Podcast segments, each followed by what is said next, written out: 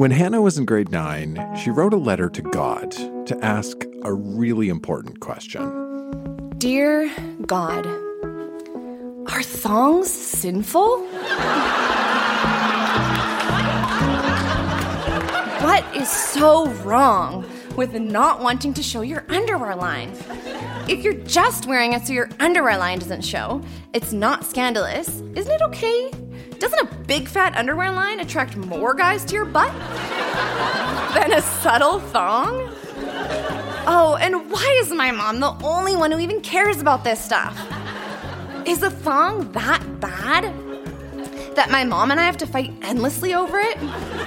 So, God, isn't it sometimes okay in certain circumstances to wear a thong? That's my question for the evening. Chat later, Hannah.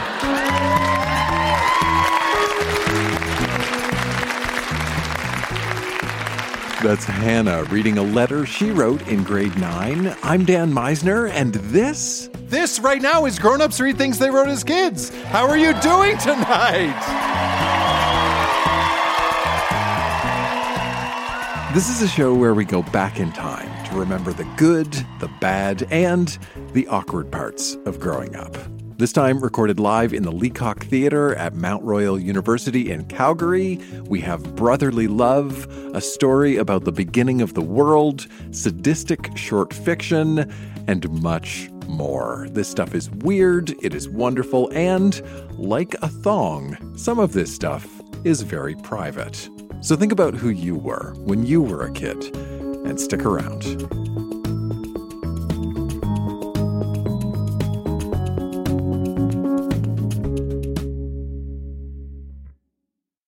When Chris was a kid, his older brother Colin left home and traveled through Europe for a couple of years. And then, when Chris was 14, Colin came back home. So Chris wrote about it in his journal. What you need to know is that Chris grew up in a very strict Pentecostal born again home. That is some useful context for the journal entry you are about to hear. Please welcome Chris to the Grown Ups Read Things They Wrote as Kids stage. A quick heads up Chris uses a cuss word in his journal, which we do not bleep. It's from 1985. Dear Journal, I'm a new person. He's back. Colin, after almost two years, arrived home from Europe yesterday and did not tell anyone. He broke into the house at five in the morning, woke only me, and we walked to McDonald's for breakfast. He didn't go to his friend's house or anywhere else. He came and got me. It was amazing. I missed him so much, and he seems even cooler now. You won't believe this, but he even used the F word in front of mom and dad. And he sounds British. When we got back from breakfast, we walked in the house and he yelled really loud, Can't a son get a decent cup of coffee? My mom screamed and ran down the stairs yelling his name Colin, Colin, Colin. She was naked. And she tried to hug him. That is crazy enough. But Colin's immediate reaction was to yell, Fuck, mom, put on some clothes.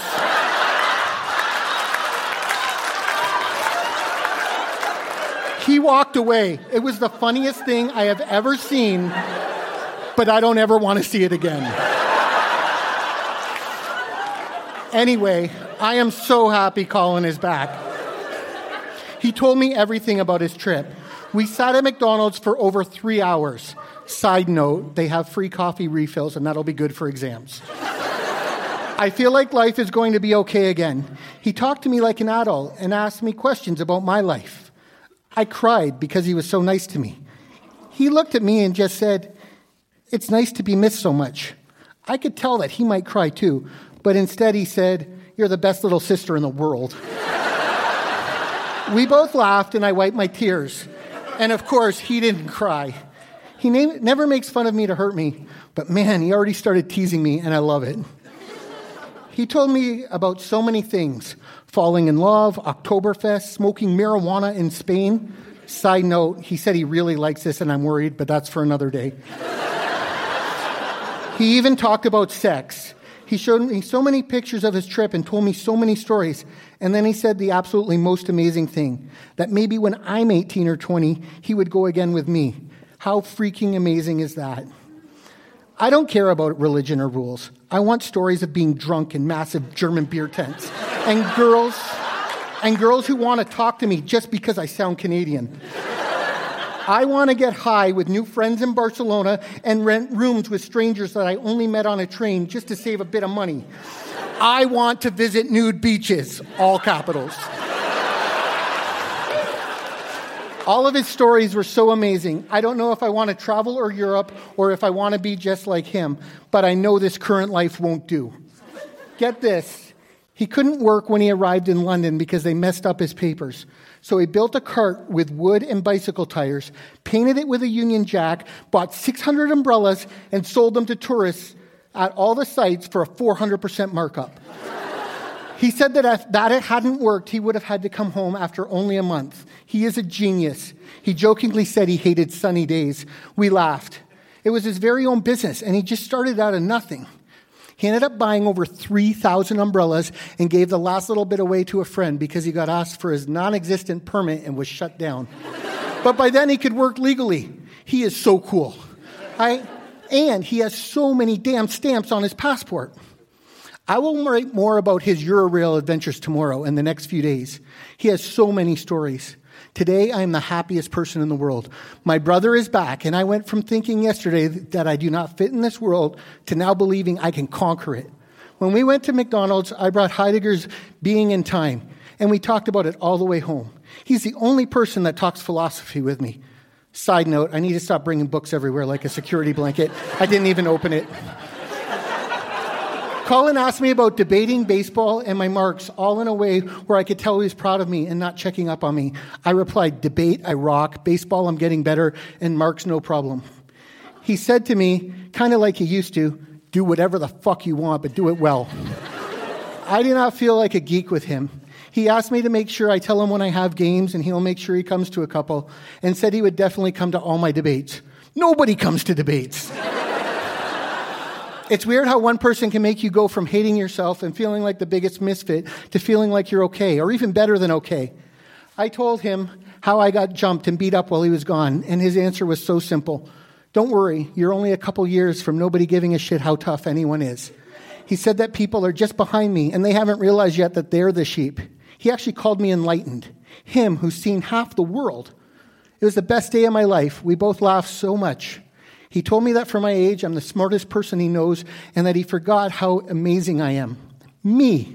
I cried a lot with him. And when we snuck out the house and were walking to McDonald's, and I cried and said I missed him so much, and I hated my life in Windsor with him gone, he said the best thing ever. He said, I love you too. I have the best big brother ever, and he and I are going to change the world. I'm going to be who I want, and I can't believe that I'm writing this. But in the words of the greatest big brother in the whole world, fuck off to anyone who gets in my way. I'm going to go with him tomorrow when he shops for a new mo- motorcycle. P.S. He bought me the coolest Sex Pistols shirt, and he gave me a Sony Walkman, and not a cheap version, an actual Sony, and tons of mixtapes. He told me that when stuff arrives from England in boxes, I can have anything he doesn't want anymore. I love that he's back. I'm not worried about high school anymore. Talk to you tomorrow, next week. Life is great. The end.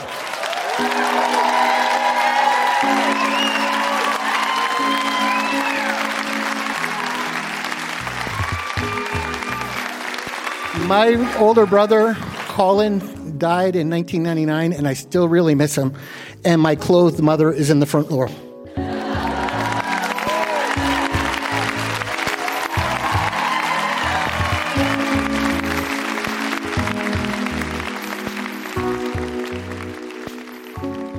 After the show, I asked Chris why he wanted to get on stage and share from his journal. I think I wanted to share my brother, not really a journal entry. I just uh, wanted to reflect back on that time and honor my brother and remember my brother and think of good times. It, it's uh, coming up on 20 years since he passed, and oddly enough, today is his birthday. And uh, yeah, it just meant a lot to me to share his memory. Uh, we did have a special bond. Um, I think part of it's just age difference. My brother was seven years older than me. Um, just lived life to the fullest. He was an adventurer. He skydived. He bungee jumped. He scuba dived. we just shared our time together, and he was pretty phenomenal to me. So um, we had a special bond. Yeah, I, I don't know how to explain that. I, I can tell you it's probably the most influential relationship on my life to this point, and probably will be forever. Um, I loved him. I learned from him. He mentored me. He took me under his wing. He took care of me when I was down. Um, and uh, it was amazing, and I miss it still every day.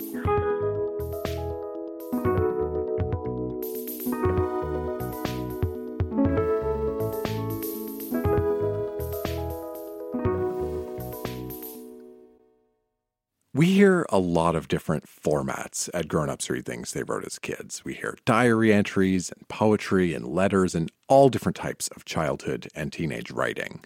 And every once in a while, somebody brings a type of writing we've never heard before. When Jackie was in grade 10, her social studies teacher gave the class an assignment. Their job was to write a very particular type of story, a creation myth, all about how the world came to be. And Jackie wrote her creation myth with a distinctly Canadian twist. Live on stage in Calgary, here's Jackie.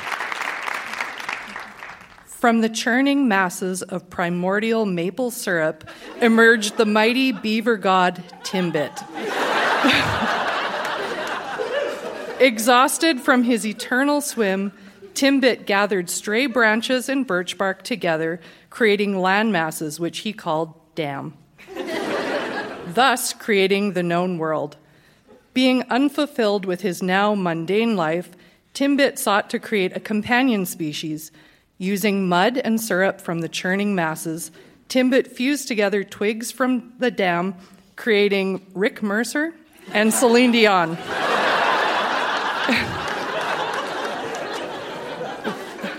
who were to serve each other second only to Timbit. Mercer was content in his life of servitude, while Celine secretly toiled with mutinous schemes. But Timbit sensed her betrayal and told Mercer to banish her to the underworld, America. Upon hearing of her punishment, Celine lunged at Mercer, tearing his flesh with her talon like claws and ripping out the majority of his hair, and swore to seek revenge. Celine was replaced by Anne Murray, who, equally pleased Mercer. Life continued normally as Timbit created Samoyed, the sun god, who led a team of huskies that pulled the sun across the sky each day, and Luna, the polar bear, who rolled the moon across the sky each night. To begin their independence as a people, Timbit gave Mercer and Murray three gifts that would cover their basic needs a toque, gumboots, and the blueprints for an igloo. The two lived happily for many years, and from them came all the creatures of the world today, except for the platypus, whose origin is unknown. Meanwhile, in the depths of America, Celine had been using the hairs torn from Mercer's head to genetically engineer a race of superior fiends to eliminate Timbit. She called them politicians. She set her army of darkness loose on the whole damn world. They, proce- they proceeded to, di- to dynamite Timbit into thousands of miniature proportions, which they are still trying to eliminate today. But in honor of the fact that Timbit did create this damn world in which we live, the politicians in Canada dedicated our coin of second least value to this prominent beaver god.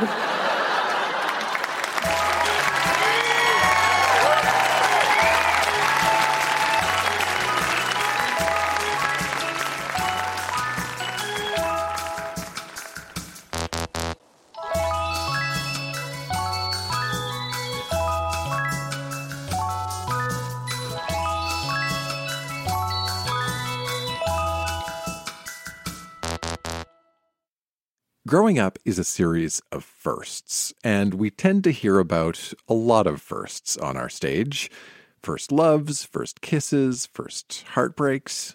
Our next reader, Marta, described her teenage self as boy crazy. And before the show, she told me that as a teenager, she would often fall in love with somebody new every single month. And she would often write about those people in her diary. Tonight, we're going to hear an entry that describes the night she lost her virginity. Please welcome Marta to our stage.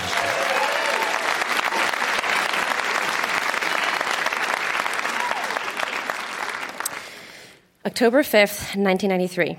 Hey there. I haven't written in a while, eh? Well, I'm sorry. A lot has happened. I miss Mark so much. Guess what? I just got off the phone with Mark. He's in town. October 14th, 93. Hey there. Mark is gone already, and I miss him. On October 9th, 1993, I lost my virginity to Mark Smith. Not his name. it hurt so bad. At the time, all I remember was just lying there like a lipstick, not doing anything. I wanted to move, but something happened and I fell off the bed. I got stuck between the wall and the mattress, and I had to have him pull me up. anyway, the whole thing took no longer than a minute. and when it was done, all I could do was cry and repeat, hold me, over and over again. He didn't know I was crying at first. He asked me while he was holding me if I was hurt, and I said a little. And he said, uh, So now you can go home and cry on your pillow and wish it was me. And I said, I'm already crying. And he got all worried. Are you okay? Are these tears of hurt or happiness? And I said happiness, but I wasn't happy. I really don't know what I was feeling lost. For about a half an hour, all he did was hold me. When I went to the bathroom, I looked in the mirror and I wondered if I changed. Um, I had always seen my first time as something that was going to be special and everything I always dreamt about. I know I'm still in love with him. He's my first love. But it wasn't special. It was in some bed that I'll never be in again with some guy who I won't marry. We used to say all the time that we were going to get married, but for some stupid reason, I don't think it'll happen. I wish it did. I really do. But we would probably get end in divorce. I don't fully trust him, and I never will. There's more to this story. Look up November 5th and 6th. And all the other times he just kept breaking my heart. Look up December 2nd. Oh, and October 5th. Remember that one? Well, I gotta go. I'm tired. Love Marta.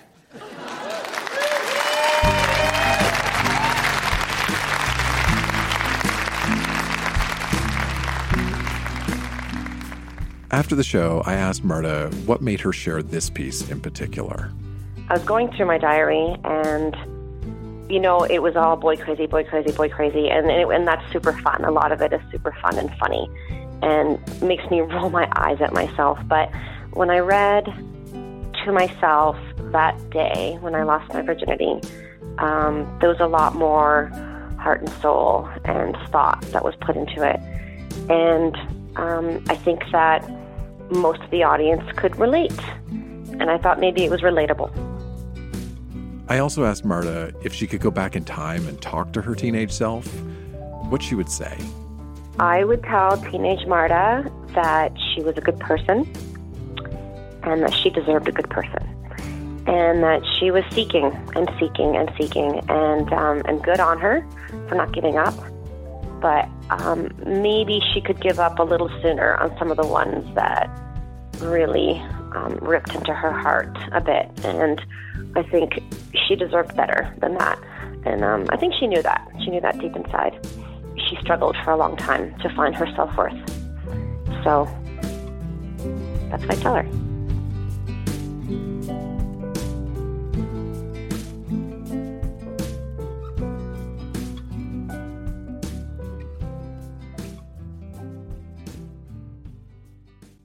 Our next reader, Stephen, brought two pieces of writing from very different times in his life. We'll hear a school writing assignment all about family pets, written in grade three. But before that, a poem Stephen wrote at 14 entitled Life Without Love. Please welcome Stephen to the Grown Ups Read Things They Wrote as Kids stage.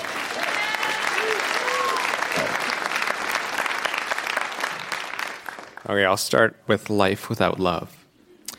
The ocean without sharks, the world without water, the food chain without humans, the earth without a sun, the ice cappuccinos without sugar, a loaf of bread without yeast, a fish without gills, a human without oxygen, a man without meat. An amusement park without rides, a Sunday without milk, a pianist without a piano, music without lyrics, discovery of Canada without explorers, movies without actors, chocolate without cocoa, life without love. It just doesn't work. Sincerely, Stephen.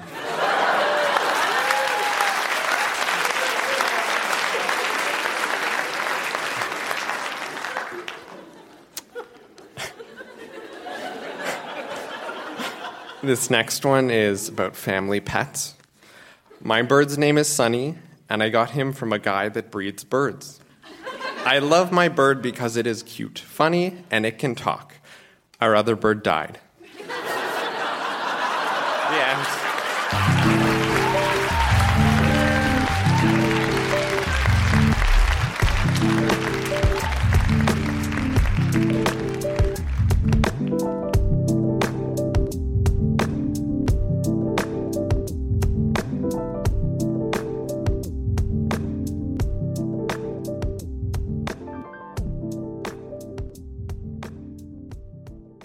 When Robin was 17, her teacher gave the class sort of an unusual assignment. The assignment was to write a short composition on the theme Beauty Can Pierce One Like a Pain. But the trick was you weren't allowed to actually use the phrase Beauty Can Pierce One Like a Pain. So, in response to this assignment, Robin wrote a fairy tale. Please welcome her to our stage.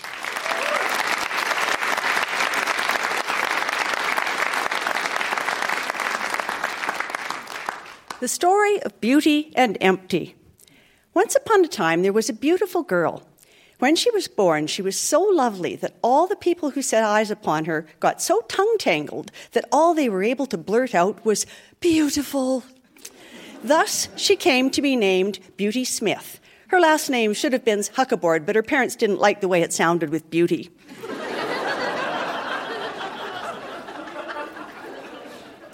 As she grew into a young lady of 15 years or so, she became so radiant that everyone in the country fell in love with her. It happened, as usual, that all this attention that her looks attracted only spoiled her personality. Each day she became a little more sophisticated and, although her parents did not know it, a little more sadistic.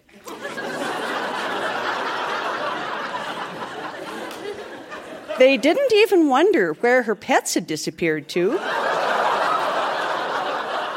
or why her baby brother had not been seen for three weeks, or how the guard had managed to fall out of the three foot square tower window in full armor. After all, as long as it had not cost them any money, why worry about it? Day by day, Beauty began to realize more and more how much she could get away with. She soon had become a full fledged sadist. One day, as usual, a handsome prince came into town to do some shopping. It just so happened that at the same time, Beauty was downtown buying herself a new herd of cattle to play with.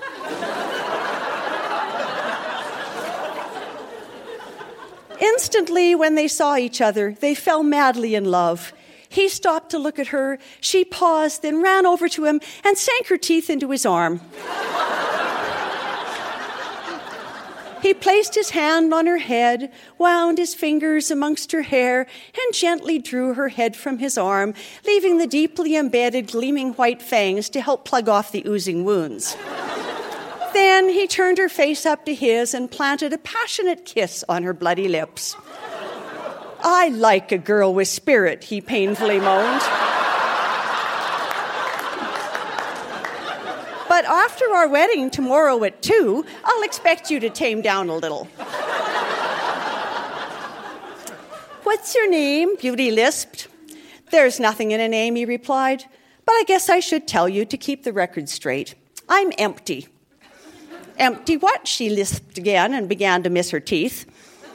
Deceiving, he mumbled while wiping the blood from his mouth. You're beauty, aren't you? Hmm, beauty's deceiving. That sounds rather nice. Thus, the passionate conversation ran on for an afternoon, evening, night, morning, and two hours until at last they were wed. The wedding was as beautiful as the bride herself, and the guests came as empty as the groom.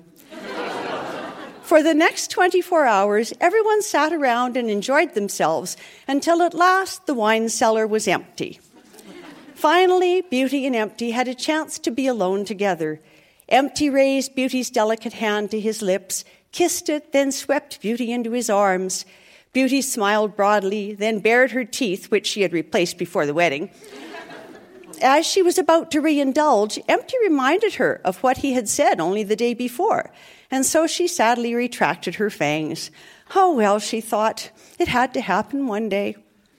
Even though she had been crushed, she decided not to let this spoil an evening with such potential. Empty, she sniffed.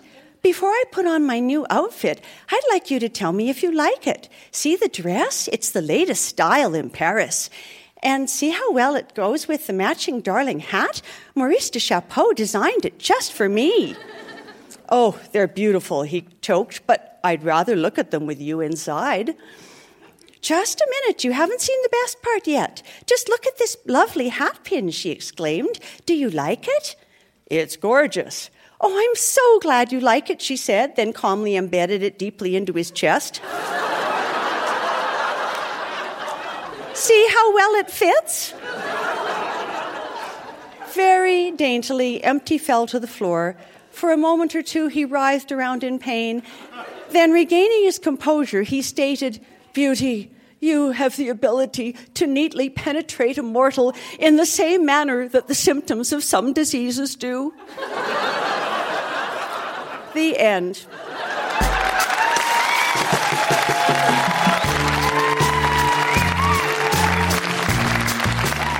I got it.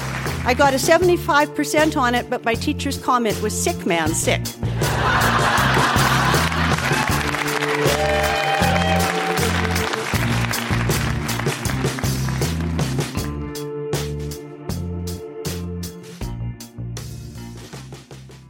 Our next reader is Sarah, and Sarah is going to share some of the journal entries she wrote as a teenager, around 16 years old. She says these journal entries are partly the result of uh, growing up going to a religious all girls school and then meeting some boys at a high school musical.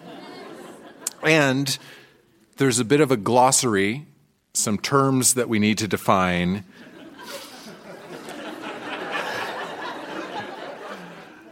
Pash is Australian slang for making out or snogging. Pash. Please welcome Sarah to the Grown Ups Read Things They Wrote as Kids stage. A quick heads up Sarah uses some cuss words, which we do not Uh, the 18th of March, 2002. Oh my goodness, I love everything right now. The musical is more fun than I ever imagined. Anyway, to catch up, I'm so over Paul, and he and Abby are actually going out. I like Louis now. Oh man, he's the funniest. The other day, he was in our change room looking through my stuff. Long story, but. He came up really close, like this close from my face, and was saying something, and man, I had the funniest urge to just lash out and charge at his face. And damn, I was so close, but I restrained myself. Just he he he. Now, Louis asked me out. Bah! Of course he said no. I said no though. He he he. Oh man. Louis is my boyfriend. Wow. We almost kissed, but it was only like the side of the mouth.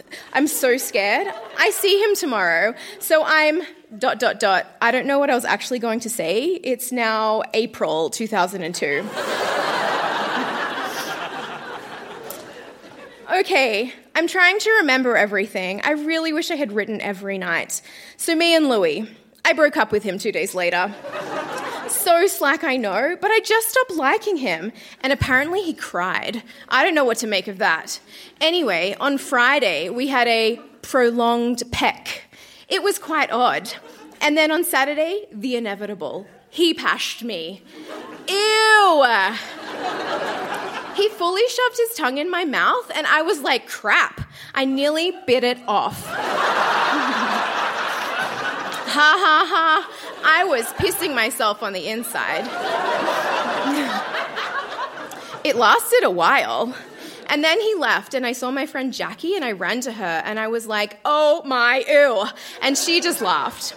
It actually happened in the tent. Yeah, so then I told my friend Karen, and she screamed. But then the slack ass that I am broke up with him the day after.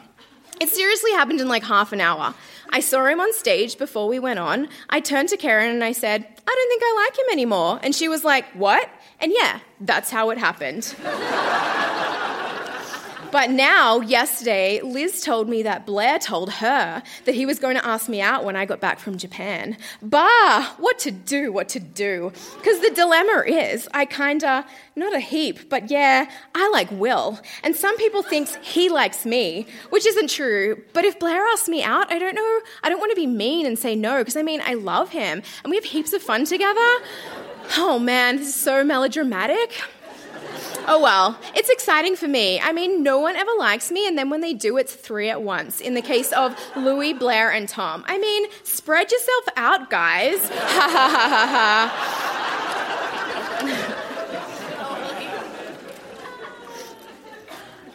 Okay, the 3rd of July, 2002. This is titled Bastard Day. Well, I just had the most fartful conversation. Will, the bastard, just broke up with me. He wasn't feeling it. Who says that? Oh shit, I'm so annoyed. And the weird thing is, I felt it coming. I knew it was going to happen. I mean, I actually liked him. Of course, he would break up with me. But I mean, it's good he did. I just wish I got in first. I mean, he kept going on about how he's going to bash people up and go get drunk and do drugs and go smoke, which is everything I'm against. And in group the other day, they were saying how it doesn't really work to go out with someone that's not a Christian. And I'm just taking a wild guess that he wasn't a Christian.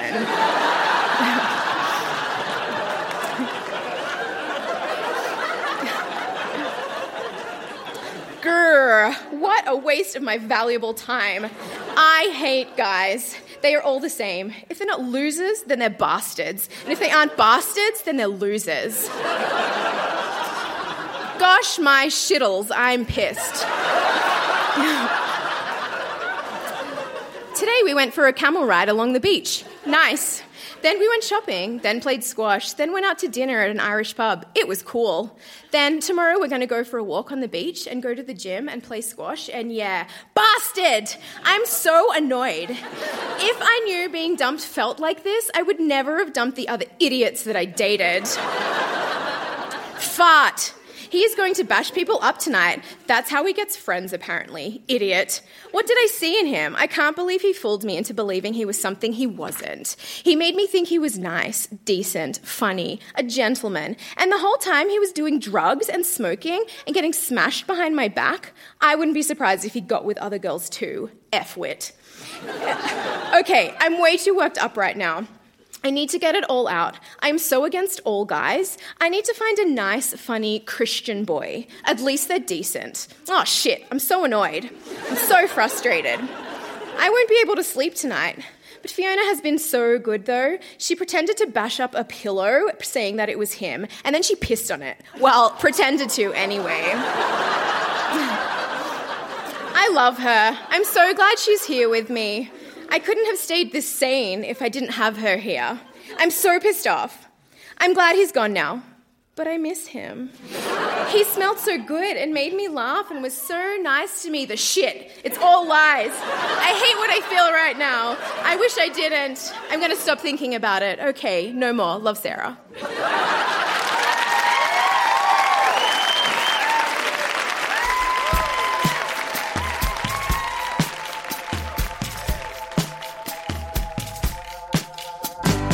That has been Grown Ups Read Things They Wrote as Kids. Huge round of applause for everybody who read tonight. So, so good.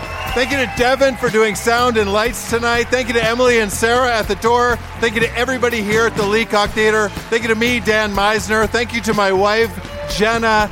Stick around, say hello, get home safe, and then dig up your own kid writing. We'll see you soon, Calgary. Good night.